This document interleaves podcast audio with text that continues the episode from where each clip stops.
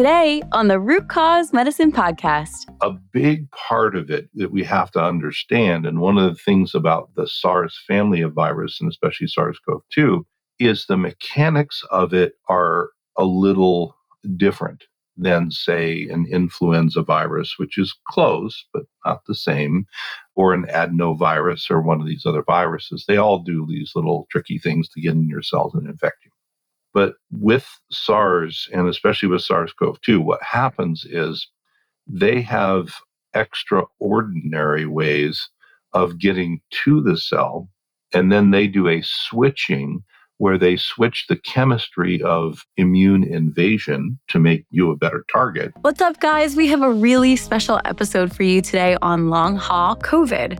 We're going to go through things like what do long haul COVID and chronic fatigue syndrome have in common? How can you reduce your risk of long haul COVID? And what are the ingredients your immune system needs to work? We're going to talk about supplements, which ones work, which ones don't. And we're going to do a deep dive into some ones you may have heard of, like vitamin C, quercetin. Should you take them and why? You'll learn a ton from Dr. Anderson, and I'm so thrilled that he joined us today on the Root Cause Medicine podcast. Dr. Paul Anderson is a recognized integrative and functional medicine practitioner who specializes in complex chronic illness and cancer care. In addition to three decades of clinical experience, Dr. Anderson also has experience as the head of the research arm of a U.S. NIH funded human research study on IV therapeutics in cancer patients. He founded Advanced Medical Therapies in Seattle and now focuses his time collaborating with clinics and hospital systems across the world to advance the care of patients with complex chronic illnesses and cancer. Dr. Anderson also spends a ton of time educating clinicians and I myself have taken some of his amazing courses. You will love today's episode if you are someone who's looking to figure out how to make sure your immune system works well, how to stay resilient against any infection, and how to bounce back if you get one. Before we get started, though, I want to talk to you about something that comes up pretty often on this podcast. And that, of course, is lab testing. You see, lab testing is one essential way to understand the root cause of an illness. If you're an integrative or functional medicine practitioner, chances are you're spending a ton of time placing a ton of orders with a ton of different labs. With Rupa Health, the sponsor of the Root Cause Medicine podcast, you can do all this easily and for free.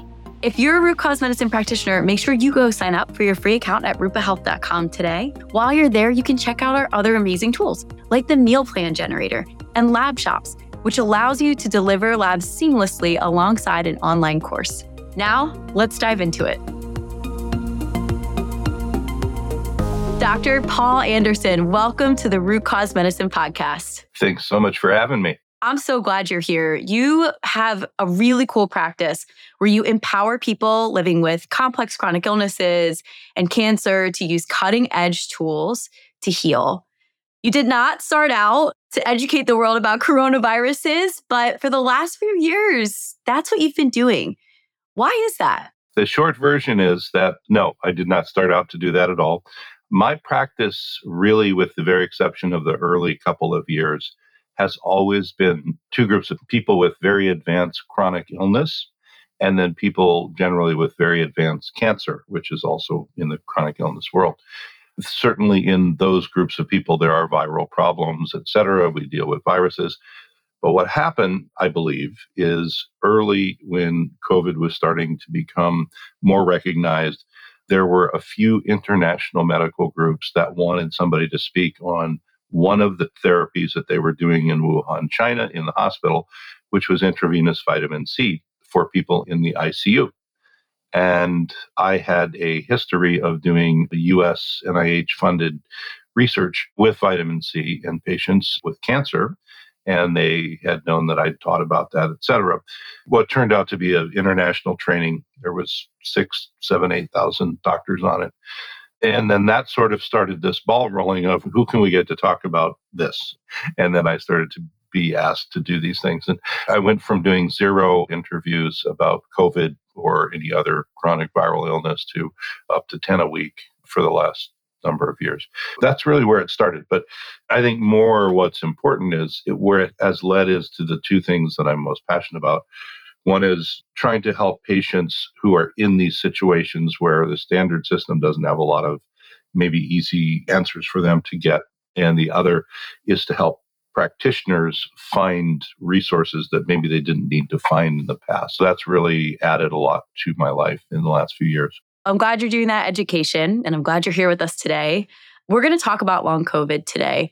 And I want to ask you first, what exactly is long COVID? A lot of people might think they know, but the symptoms are actually pretty distinct. Can you tell us what it is? I only smirk because if you ask everybody you ask and watch on an interview, they all have a different answer. The CDC has a particular group of symptoms that go together that they call long COVID. And then every publication alters those symptoms to a degree.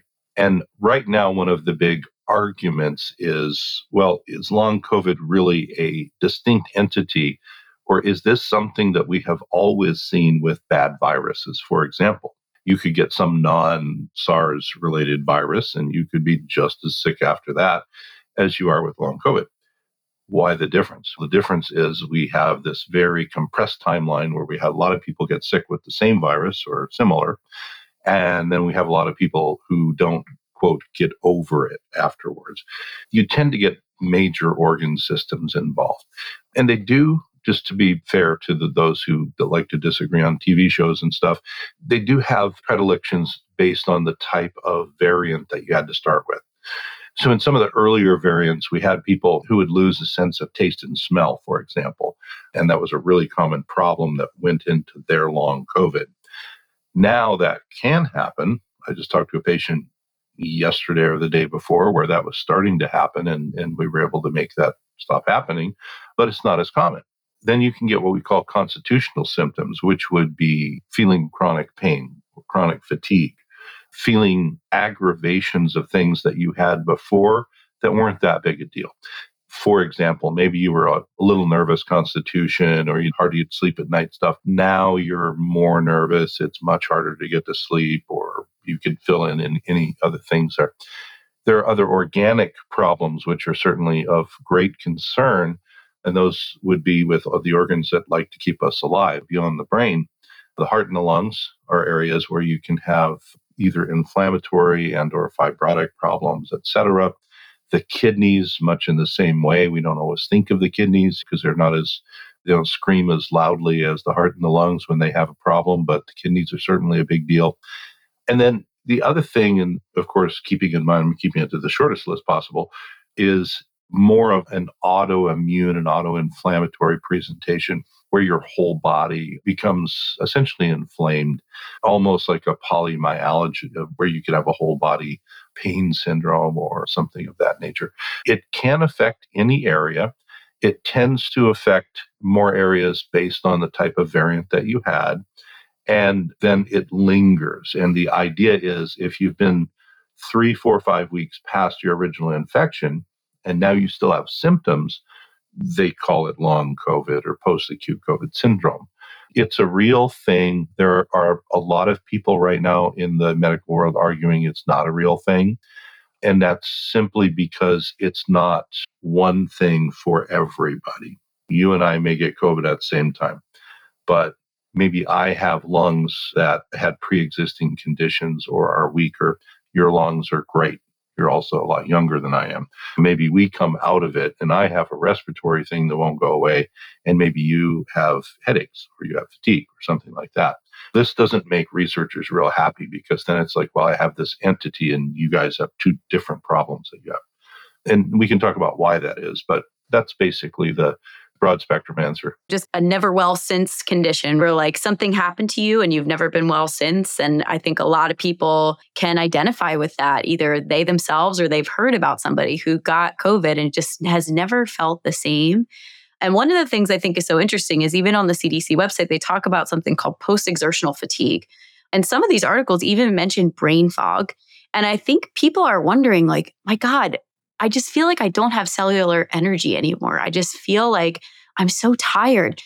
Why is that? What's happening on a cellular level when people are having those symptoms after something like COVID? Yeah. And especially when you get to uh, global symptoms like post exertional fatigue or brain fog, as we like to call it, that is essentially either a body wide or a system wide problem. And the reason it happens gets to what we were leading up to before, which is Why would you get one group of symptoms and I get another group and then my brother gets none of them? A big part of it that we have to understand, and one of the things about the SARS family of virus, and especially SARS CoV 2, is the mechanics of it are a little different than, say, an influenza virus, which is close, but not the same, or an adenovirus or one of these other viruses. They all do these little tricky things to get in your cells and infect you.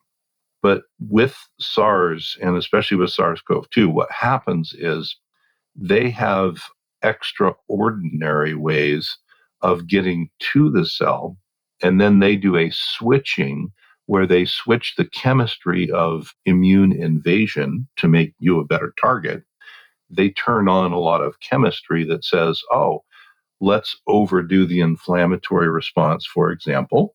That's great because that's built into us, but it's supposed to also shut off at a certain point. They have a way to keep the fire going.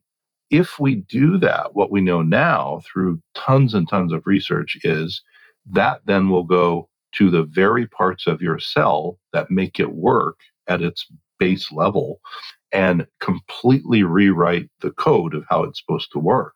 There's tons of stuff in your cell that makes it work. But if you think of the two biggest things that make your cell be a normal acting cell, one is the mitochondria, where we make our energy, and then the other is the nuclear membranes, where we make our DNA and all of that in cell division. And it turns out that all of this excessive, imbalanced immunochemistry just beats up on those areas and they don't come out the other side as healthy as possible. If you do that to your brain and you do it in a certain part of your brain, you might not have a sense of smell or taste. If you do it in another part of your brain, you may just feel fatigued all the time. If you do it in all of the main cells in your body, they just will turn down. It's like they're running in first gear all the time and you'll feel tired all the time. Or post exertional fatigue, which most people now that we're talking to have probably had COVID at least once, if not multiple times.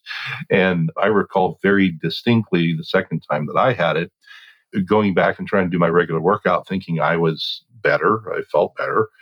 But the same workout that I could have done three weeks earlier had me feeling like I had never worked out in my life. And I had to do these baby steps, like to get my conditioning back, which is basically what post exertional fatigue is.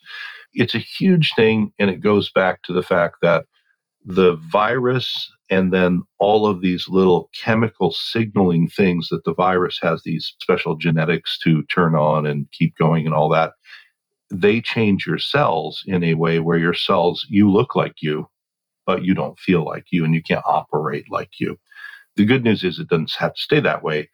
But the bad news is that it stays that way longer than any of us want it to stay that way. I almost feel like it's the year of the mitochondria, or maybe like the two or three years of the mitochondria. the decade of the mitochondria. Really? it's having its moment in the limelight. How many of us haven't heard the phrase, the mitochondria is the powerhouse of the cell? And then it's like you turn around and everyone's saying it it makes sense why. You just explained why, right? If your mitochondria aren't working right, nothing works right. Exactly. You don't work right. Yeah. What can we do? What can be done about that mechanism you're talking about with inflammation, mitochondrial damage, DNA damage, a reduced ability to produce energy in new cells? What are some of the things that we know based on the evidence work to help either interrupt those processes or reverse them and help people heal? I think the best way I've sorted out to go through it is to make sure to talk about something that may be too late to do something about, but really needs to be in the discussion. And that is how we treat ourselves when we are sick acutely. Because although SARS CoV 2 and any variant thereof does have these special ways of messing with our cells and doing all this stuff and our immune system, if you can do things that help your immune system have more of a normal response while it is acutely in your body, you tend to have less of these longer term problems. Now, that doesn't mean you're going to just get over it and feel great afterwards. With patients, a lot of time I'll ask if they ever had a very bad influenza, like influenza A, where you're sick for two or three weeks and you just, you can't even think you're so sick. You don't just stop having influenza A and feel better than on the third day plus one, third week plus one it takes you a while to dig out of that hole. That's what you're really going for. And a lot of people then will say, because I get interviewed about this a lot, well, a lot of good that did me, that it was three months ago that I had COVID or a year ago. But let's just say, because there's new upwellings of new variants going on, the things that you can do that are helpful are just, in my mind, they're biologically little nudges that help to push your body. And it's not that we want to turn on or turn off something completely. We just want the body to do the right thing. And just to make a really quick analogy, most people have this sense, I think, especially of the last three years of social media, that if we could just have this magic button on our immune system that turned it way on and we would just knock out the virus and be all gone, it wouldn't be a problem. The problem with that is that we don't want that. We already have that button that turns on. The problem with this type of virus is it tends to leave some of the things turned on too long. We want it to have a good upswing, do all of the antiviral stuff. That's when we feel the worst. And then we want it to slow itself down, come out the other end so we don't damage the normal parts of us. The way that we do that, if we're acutely ill, a lot of them are things that your grandma probably told you, but resting, resting more than you think you need to, hydrating.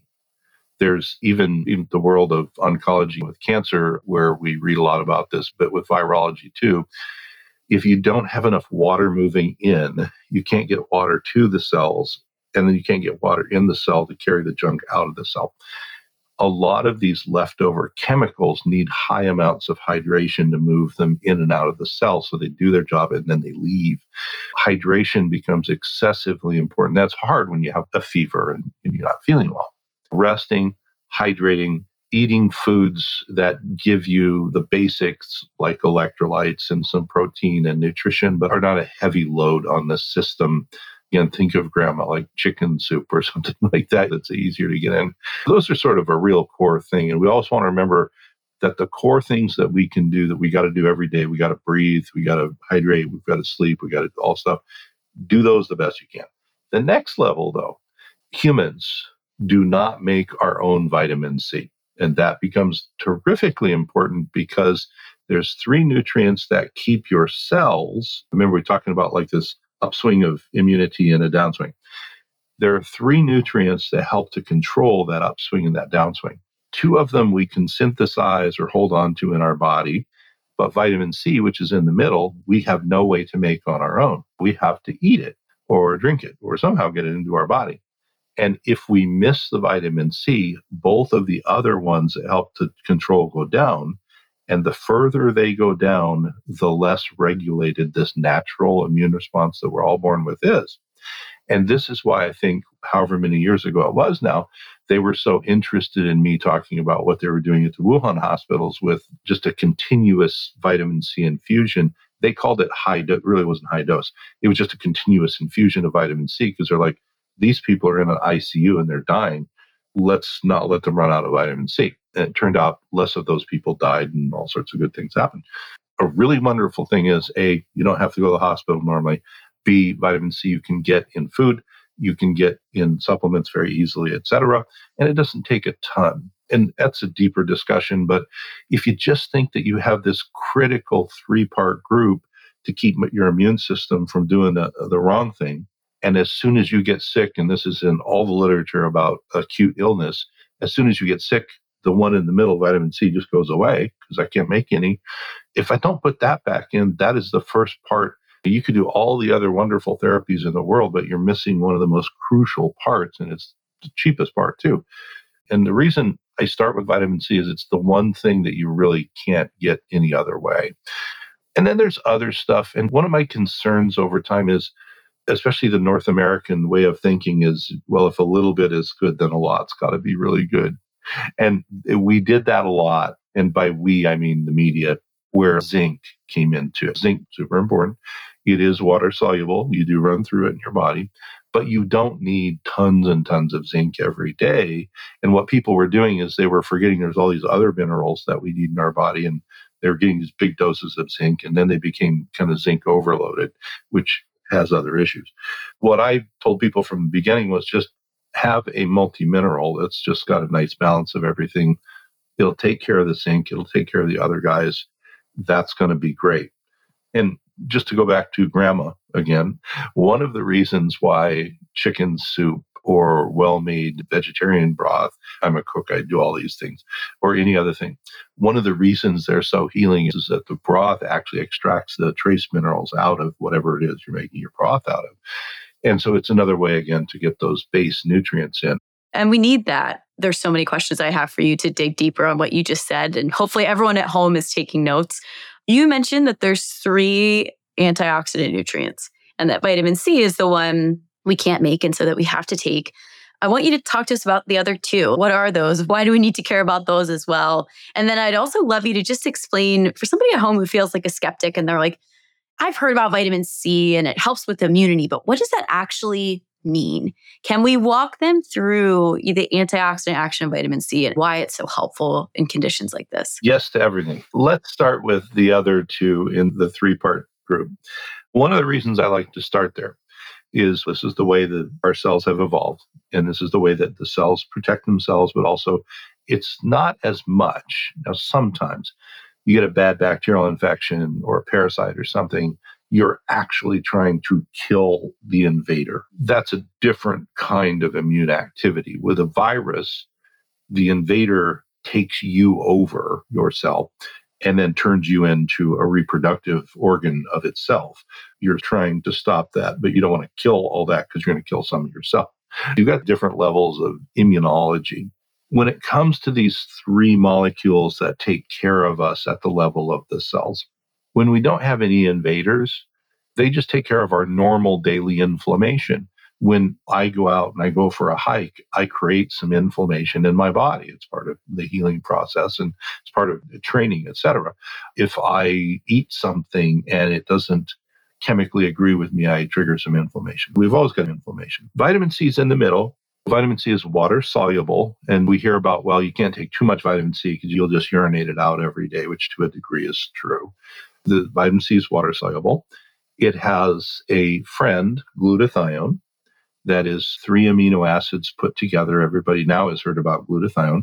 And acetylcysteine, that one amino we talked about, is in the middle of glutathione.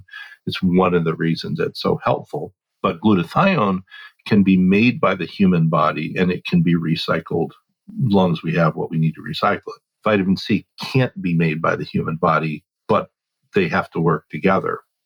But then we have to think about we are both water soluble and fat soluble organisms. Fat soluble would be like your cell membranes and other fatty molecules like your cholesterol, et cetera. Who's hanging out in there? We can't put a water soluble molecule in there and have it work. That's the vitamin E, like Edward family. And they're called tocopherols, or the bigger grouping of chemistry is called tocotrienols, which are a little more elaborate chemicals that probably do a little bit more. In food, you would tend to get a mixture of tocotrienols and tocopherols, but the TOCO family, the vitamin E family, those are for fat soluble places. The important part about these is they're not three things in isolation working in three separate offices or something. They talk to each other all the time. And if I don't have enough vitamin E family, I can't recycle vitamin C and glutathione. Same with if I don't have enough vitamin C, I can't recycle glutathione and draw vitamin E because they're all taking care of re reducing each other. What I want in an antioxidant is it has two states, it could be oxidized or reduced. If I have used it to take away oxidation, it is now oxidized and it's sitting there, it can't help me anymore. But then its friend, vitamin C, glutathione, whatever, can come along and re-reduce it, and now it's ready to go again. If it's in my fatty tissues and it's the tocopherols, the vitamin E, glutathione or vitamin C could go over, re-reduce it, good to go. If it's water soluble, glutathione or vitamin C uh, could do it, and there's actually a way vitamin E could do it. And the reason that I'm so big on people understanding those three is there's lots of other really cool antioxidants in the world, and they tend to be really expensive supplements, and there's nothing wrong with any of that.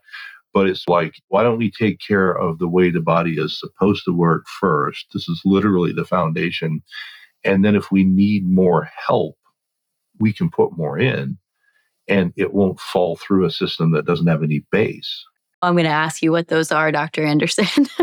I probably need to give you more breaks to take a drink of water or something, but I'm so fascinated with what you're saying. And I'm so grateful. I think you have a really nice way of teaching this that breaks it down into some really digestible components. When you're talking about those three different types of support cell membrane, mitochondria, nucleus, what are those different types of support? I think if there's maybe one silver lining that was unintended with COVID, there's been a lot more exposure of natural products, et cetera, that kind of target these areas. Maybe not broken down that way, but I think we hear about things more and more that might be helpful for those things. When we move beyond the basics, remember there's the hygienic basics, which is sleeping, eating, all that. Then there's the non negotiables. I got to get vitamin C back you. I probably got to get minerals back you. And again, if we had our druthers, some NAC and maybe some bioflavonoid. But then what comes next? Let's just work from the outside of the cell in. You got cell membrane. Now, human cells and mammals, other types of animals, most of them don't have cell walls. Plants have cell walls. We have cell membranes.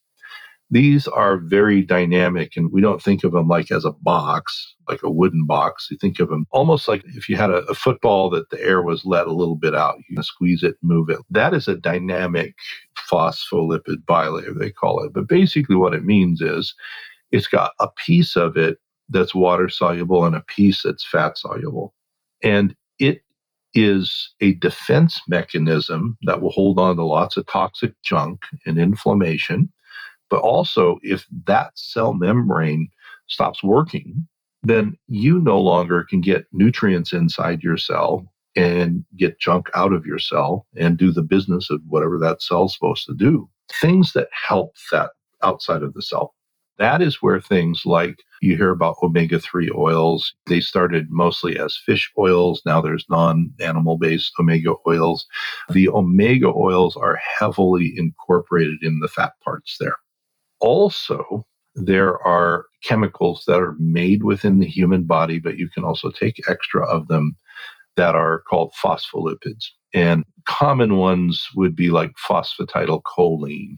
If you hear a word and it says phosphatidyl and then some other word, that's just the phospholipid. And we make them inside our body so we can rebuild our cells. If you beat on the cell for six months or two years, you got long COVID and all this inflammation, your cell will hold together but it's like somebody comes to your house every day and turns a torch on and burns some of your paint and then hits it with an axe and does other stuff your house is still there but it's not like original equipment. The omegas go to one part of the cell membrane and are super helpful for a number of reasons. Then the phospholipids go to a different part adjacent.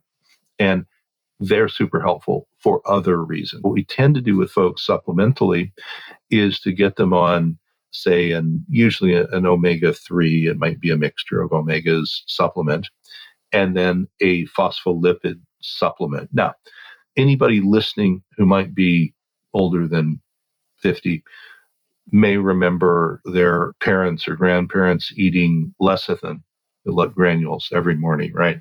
That was a big health food store thing. Well, turns out that was probably one of the smarter things that people ever did because lecithin is just a mixture of phospholipids and it was way cheaper than the supplements we have now.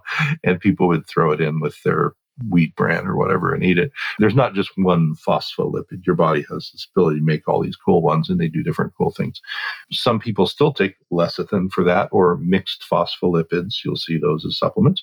Phosphatidylcholine is the main one by bulk.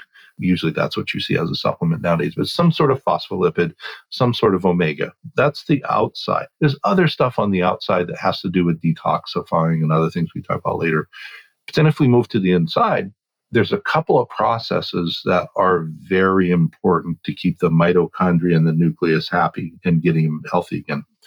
One is they also have these membranes as well. Everything we do to the outside of the cell will help the inside of the cell. And the better those membranes work, the better everything else is going to work. We can heal it up. Now, it's a little harder because the mitochondria and the nucleus do their own very, very high level business, either making energy or producing proteins or producing whatever the cell is supposed to produce, they have big energy demands. And this is where medically, then we get into the first level of medical observation that should be done in long COVID.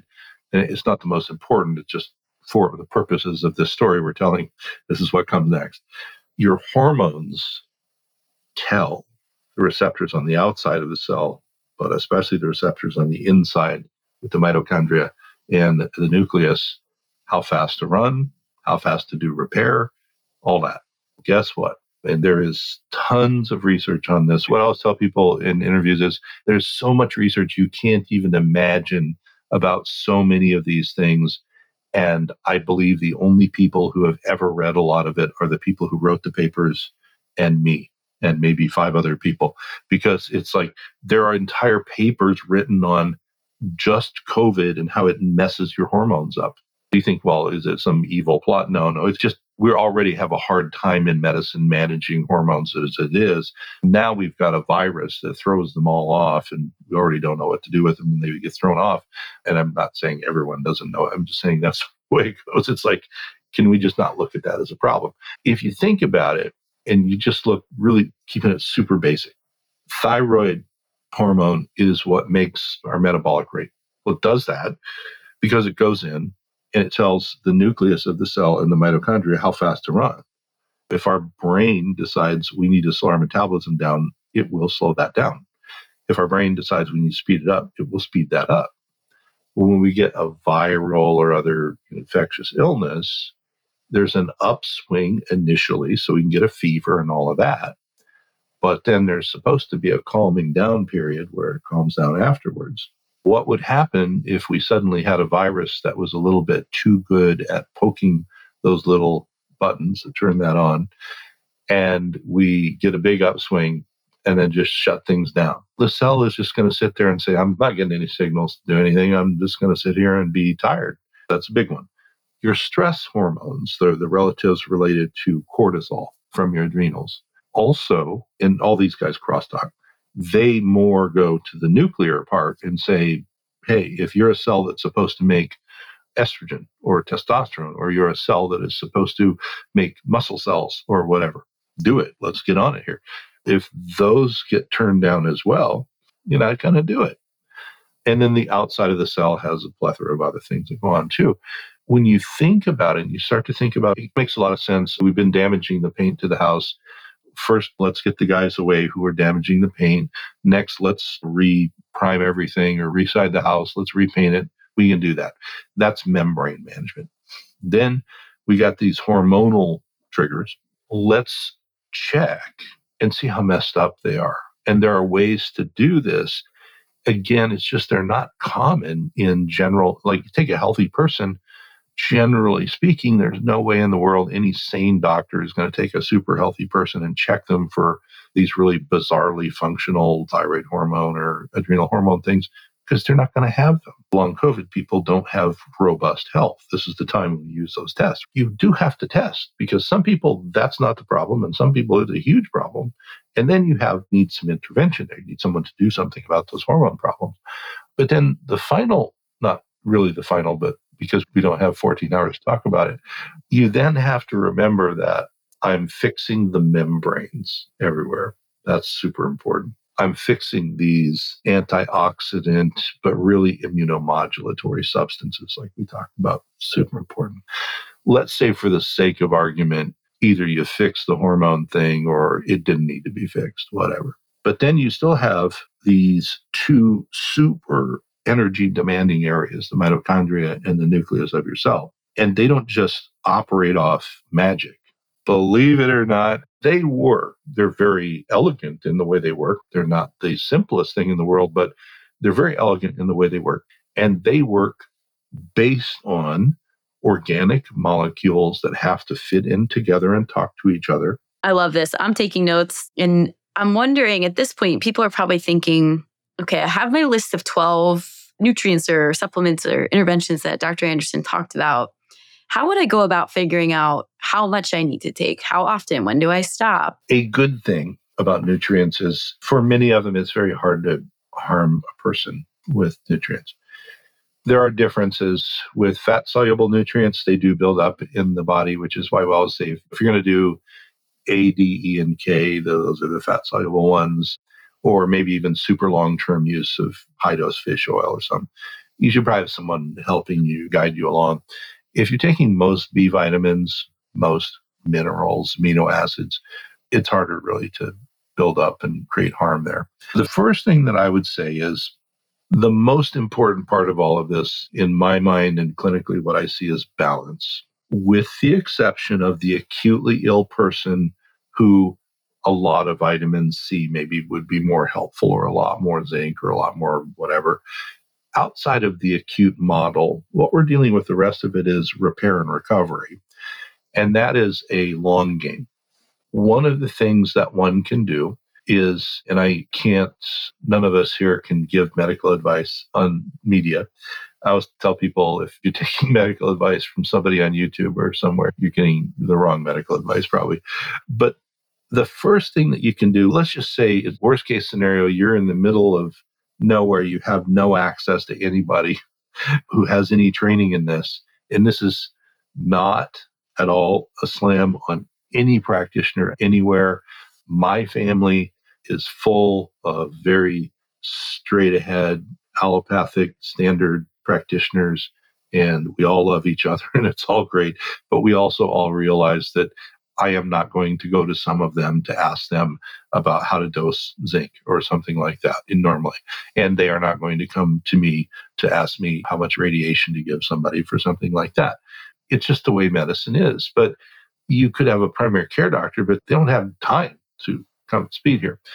The first advice I give people if they're in that situation, which is a very real situation, is the internet has one of every answer you could possibly get. And many of them are not good. There are very good safety based, but also research based platforms. And a lot of them are university based. The first thing I look for is a university based platform. I grew up in Oregon. I do mix their uh, universities up.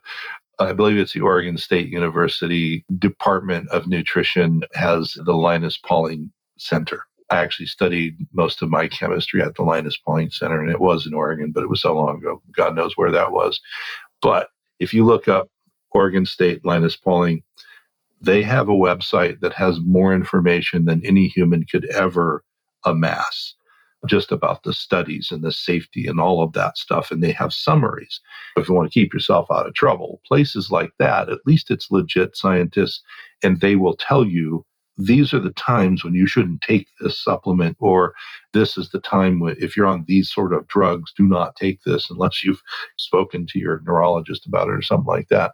Things like that. But also in more modern times, places like Cornell and Duke and other places have some really wonderful resources, especially disease specific resources. Let's say you had multiple sclerosis and you're looking at nutrient advice specific for MS patients. You can again search university and then multiple sclerosis nutrient advice. And again, keep in mind, it's going to be very conservative, but that's going to keep you out of trouble. Okay. But if you can find help on top of that, and you can find a practitioner. And now, one thing COVID did was it did open up a lot of the barriers that we had against telemedicine and other stuff. And now it's a little easier to get a hold of people online. Do your due diligence on folks, but just work with somebody who can have that top down approach for you. Because there literally are, if we think of this arc we talked about from the acute COVID experience to maybe nothing going on to maybe long COVID, then maybe your hormones are messed up or whatever it is. There are different times where you need maybe a different set of eyes on that situation so that you're not just pouring not only good money after bad stuff you don't need, but also let's maybe put our efforts into something that's going to help us right now, which may be something totally different. That's the order I would go in. And then the easiest is if down the street you have a integrated practitioner and they're really good at this stuff and you can get an appointment with them, that makes it even easier. Now, you said integrated practitioner, and I'll put a plug in here for someone who is maybe like Institute for Functional Medicine trained or a naturopathic doctor or a functional RD, someone who has studied functional or integrative medicine. And Dr. Anderson, feel free to add to what I'm saying here. But if you guys are thinking, well, who does know about this stuff? Where would I even start? Those practitioners generally study medicine the way Dr. Anderson's talking about it, where they're actually thinking about what does a cell need to function? That's a good point. There are groups like IFM, Institute for Functional Medicine, or A4M, or ACAM, or there's other acronyms. And normally they'll have a find a practitioner service through their website. On my YouTube channel, on most of the long form YouTubes, I moved all of my podcast stuff just over to YouTube because that's what the world was doing a while ago. In the description box on most of them, especially the ones around long COVID and all these more modern sort of topics, I have lists of URLs of different specialty societies that would be whatever you might need. So it could be IFM or it could be the naturopathic specialty in gastro GI problems or the specialty in oncology or whatever. And it's not exhaustive, but that's a really easy way to find those sorts of resources. And it's not that everybody on the list is at an equal level or any of that stuff. It's a list of people who are interested and they're interested in learning. And a lot of times you can call the office and say, I'm dealing with this. And they might say, Our practice goes in this direction, but we have a colleague who does what you're looking for. And they can shorten up months worth of you searching. We'll put my YouTube address somewhere and uh, just go in the description box. There's lots of links in there. I'm so glad you've done that. It's so interesting. And guys, here's why we're telling you this. Different doctors do different things, just like you heard Dr. Anderson say, different docs have different specialties. You would not go to a nephrologist if your big toe hurt. A nephrologist deals with the kidneys. In the same way, you should not go to an MD who has only ever had one hour of nutrition training and does a really good job of doing maybe urgent care or acute care, stitching people up, making sure that they don't have broken bones, and ask them to talk to you about CoQ10 because they've never had training in it. They do not get that in medical school. It's not part of the curriculum. You have to know where to look. And the brilliant thing is, we need all of us. You need the guy at urgent care, you need the nephrologist, but you also need a functional medicine doctor or an integrated practitioner if you want somebody to look at your whole person and your cellular health. I want to talk to the people at home who either know someone with chronic fatigue or have it themselves who are thinking, geez, all the symptoms you guys talked about in the beginning sounded a lot like me. Even on the CDC website, they say the symptoms of long COVID are similar to those reported by people with ME, CFS, Dr. Anderson, you treat people with those syndromes all the time. Why are they similar? Yes, they're incredibly similar. And this is something I have to be a little careful how you phrase it because I've been part of the ME, CFS, and the fibromyalgia and other mystery illness community for a long time. And one of the things that's happening is that people imagine if you have been gaslit by your, your doctors for 40 years saying you don't have a real disease multiple chemical sensitivity, MECFS, whatever that's in your, you're crazy. Now all of a sudden, we have a concentrated time period where we have created the exact same disease pretty much. A whole bunch of people, and they're mad en masse, and they're getting a lot of media attention. And now people are saying that might be a real disease, but whatever you're happy now. You have to be sensitive about that. And by sensitive, I mean you were right before, you were being gaslit if you had chronic fatigue or whatever. And that's what a lot of the medical community is going to try and do to long COVID patients. And I, I actually did research in this area too, and I ran a clinic that was primarily devoted to chronic fatigue ME/CFS patients. The only reason that we had any success with those patients is that we treated them the exact same way that I just described to you to treat long COVID patients. We realized underneath there are cellular injuries the cell injuries might have been viruses, they may have been other infections, or they may have been other things that were not infectious, but it still broke the system. The outside of the house is banged up, the inside of the house ain't working, and you can't get any energy out of the system, so you feel horrible. It's the same fix, it's just maybe different triggers going on. And my real hope, trying to put a positive spin on it, is the fact that we've had people crying out for someone to listen to them about MECFS or fibro or whatever for so long. And now we have this entity that is a very close cousin that's getting a lot more press is that maybe this will wake medicine up in a way where they decide This is not a one pill, one fix problem. We have to work as teams. We have to figure out how to work as teams because we don't do that quite so well. And then maybe we can help more of these people. And the one thing that I have seen that has given me any internal ray of sunshine, be it very small, is publications about how to assess and treat long COVID are now starting to come out and say we have to do this assessment and treatment in a holistic manner, which was very rarely ever done before. And a holistic manner means looking at all the parts of me that can be healthy or sick. And if there's 20 things I look at and 11 of them are sick, I got to treat all 11 of them. That means my team has to be bigger. We're finally seeing papers saying, hey, we can't just look at this as if this isn't here, they don't have this problem. We have to look at how's that person work, how much of it is broken, and how many of us do we need to throw into the mix to try and fix all these problems. I'm seeing that being talked about, and I do think long term it will help the ME/CFS community. There's nothing you can undo about the way that group of people has been gaslit, and really the entire chronic illness community, how they've been gaslit.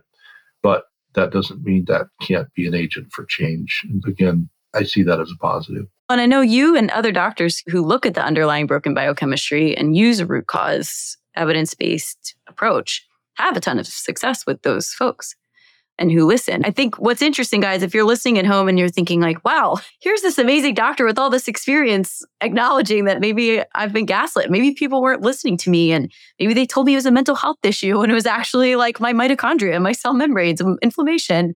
There's a ton of options for you guys. And we've given you a roadmap today, Dr. Anderson has. And I want him to tell you a little bit more. If this resonates with you, if you want more information like this, if you want to continue to learn from him, Dr. Anderson, let people know where can they find you? There's a hub website because I do both professional education and public facing stuff. The hub is just D-R-A-N-O-W, dranow.com. And it's being freshened up right now because, of course, everything on the internet changes all the time. But honestly speaking, the best resource all in one location, of which the link is on there, is my YouTube channel. And we have everywhere from shorts that are a minute long to nine to 12 minute long to even some longer things. We've got some big playlists on long COVID, big playlists on mast cell activation syndrome, big playlists on all sorts of other stuff. And that's probably the best place all in one those are also, like I say in the description, where I try and put links in for you to find other providers because I realize that's the huge, huge impediment there. DRANOW.com, any books I've written, all, all the stuff is on there. Like I say, they're freshening the site up, but it still works. It should be fine right there. If you're a healthcare provider, there's a website that is called consultdra.com, just consultdra.com and that has continuing education type material on it. I have now over 105 CE titles there. There's some that I've made free just because of COVID and the nervous system, which is super dense, but there it's a good one. There's, there's some stuff that's free on there. There's a lot of searchable blogs where I've answered questions. ConsultDrA.com is more for the provider side, but really for patients, if you just want to sit down and hear this sort of a breakdown about why would chemical toxicities aggravate my fill in the blank? Or why would I have no conditioning after long COVID and how do I get it back or things of that nature? That's probably the best place is the YouTube channel. I want to thank you because YouTube is free and you have a lot of content on there, heavily researched content, content that had a lot of time and effort go into that. And I know that you did that out of the kindness of your heart it's one of the reasons I'm so grateful you're here is because of your heart. I know a lot of what you do is to help as many people as possible. I just want to thank you publicly for that. The last question I want to ask you if you guys are still listening, I don't think you'd still be listening if this is what you thought, but some people are going to ask me, Kate, COVID's over. Why do I even have to care about this anymore? But Dr. Anderson, what would you say to that person who's thinking like should i still be worried about this or should i still be thinking about this stuff i totally understand both ways of looking at that i think simply from like the psychological zeitgeist of humanity. We want it to be over. Even if there was a forest fire outside your house, if it's been burning for three years, you don't care anymore.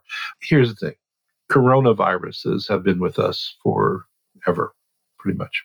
Thank God, things like SARS, the first one, and MERS didn't do what SARS CoV 2 did because they were so rapidly deadly. They didn't spread as fast. SARS CoV 2 had this escape velocity because it could get out and not let you know. And then you get all the weird stuff going on. On one hand, yes, there's a lot of commentators, a lot of my conservative MD friends on YouTube and stuff.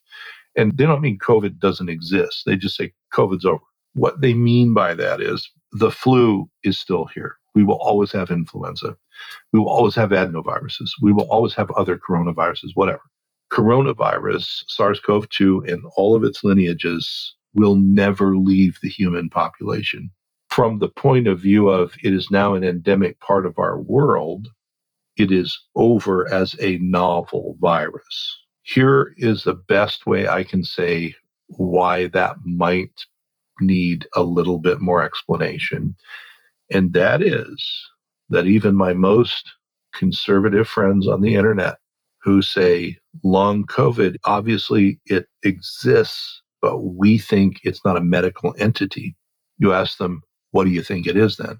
What they will say is, it's just like any other post viral syndrome we've ever had as humans. It's just got some unique characteristics because you can get the same thing with influenza. You get the same thing with certain bacteria, other stuff. It is well known. Over doesn't mean we don't have problems with it. It just means we're going to keep getting different variants. It's going to mutate every year. It's going to come around every year, and we'll get the COVID version for next year and this year and every other year. Our concern has to be take care of ourselves, do the best we can to make ourselves a tiny target because we don't want next year's version of it to be the last straw to take us out. We want to be healthy so that doesn't happen. Or we don't want next year's version of a non COVID illness to be the last straw and take us out, right? In a sense, yeah, it's over as a novel problem. It's now just part of the way that we live. We have always had post infectious illness. We now are just much more sensitive to it. Just work on being the healthiest person you can. That does not guarantee you're not going to get sick. It doesn't guarantee you're not going to have problems, but there's a way through it. All that stuff we talked about. If it does happen and you find that you're not getting better, and I was told my chronically ill patients this during cold and flu season, if everyone at the office gets the three or the four or the seven day crud, great. If everyone else at the office is over the crud and you're a week later, you're not over the crud, we need to see each other right then because that's when we need to jump on knocking out whatever you got sicker than everyone else and get you back onto the road to health. Yeah, it's over in the sense of it's not a new thing. It's going to be with us forever. It's always going to be there. But it's not over in the sense that it has no impact on us as humans. This whole talk today, we'll probably label this long COVID and how to heal. This is really about immune resilience and how to understand the way your cells work and your own immune system so that you can be as resilient as possible against whatever may come your way in the future. Thank you, Dr. Anderson, so much. We will have you back soon. Thanks a lot. Oh my goodness. Thank you so much for listening to today's episode. We have one quick favor to ask you before you go. If you loved today's conversation, would you mind leaving us a review on whatever podcast platform you're listening on right now? Our whole goal is bringing this education to the people who need it. And positive reviews are actually the number one thing that help new people discover the show. You're amazing, and we so appreciate it. We'll catch you next time on the Root Cause Medicine Podcast.